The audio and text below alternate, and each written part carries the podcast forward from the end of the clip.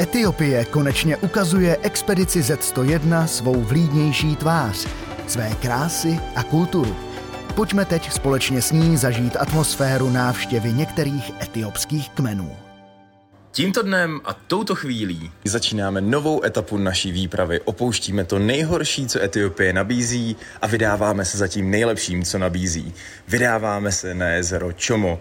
Jezero, které je plné života a budeme pokračovat směrem do údolí řeky Omo. Do údolí, které je specifické nádhernými a jedinečnými kmeny v Etiopii.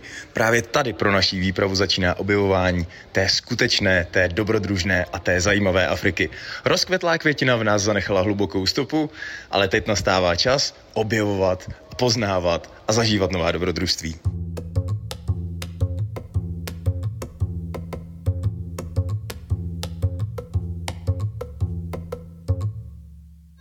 Dneska je 23.3. a déšť nás uvěznil na jezeře Čomo.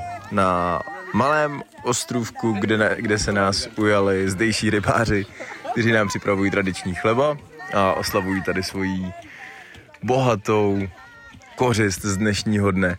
Jsme na jezeře plným hrochů, plným krokodýlů a před deštěm se schováváme právě tady se z pěti kluky, který tady našli domov a jednou za pět dní opouštějí tohle místo, aby se vrátili zpátky do města a prodali svoje sušené úlovky.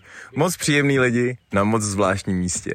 A Etiopie nám ukazuje, že je opravdu nádhernou a rozmanitou zemí, plnou úžasných lidí, ale nádherných přírodních krás.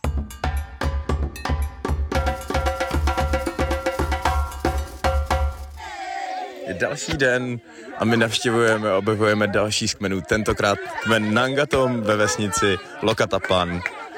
A máme to štěstí, protože právě probíhá tanec se zpěvem, který je zasvěcený jejich bohům a děkují za úrodu a bohatost, kterou jim dává řeka Omo.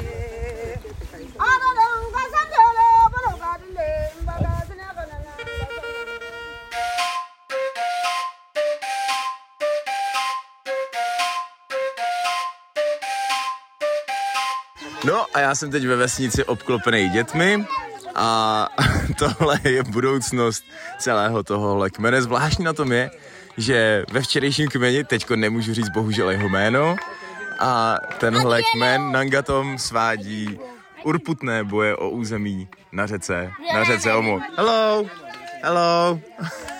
Okolo mě asi 10 dětí, dotýkají se mě, dotýkají se telefonu, dotýkají se všeho, protože je všechno zajímá, těžko se to nahrává.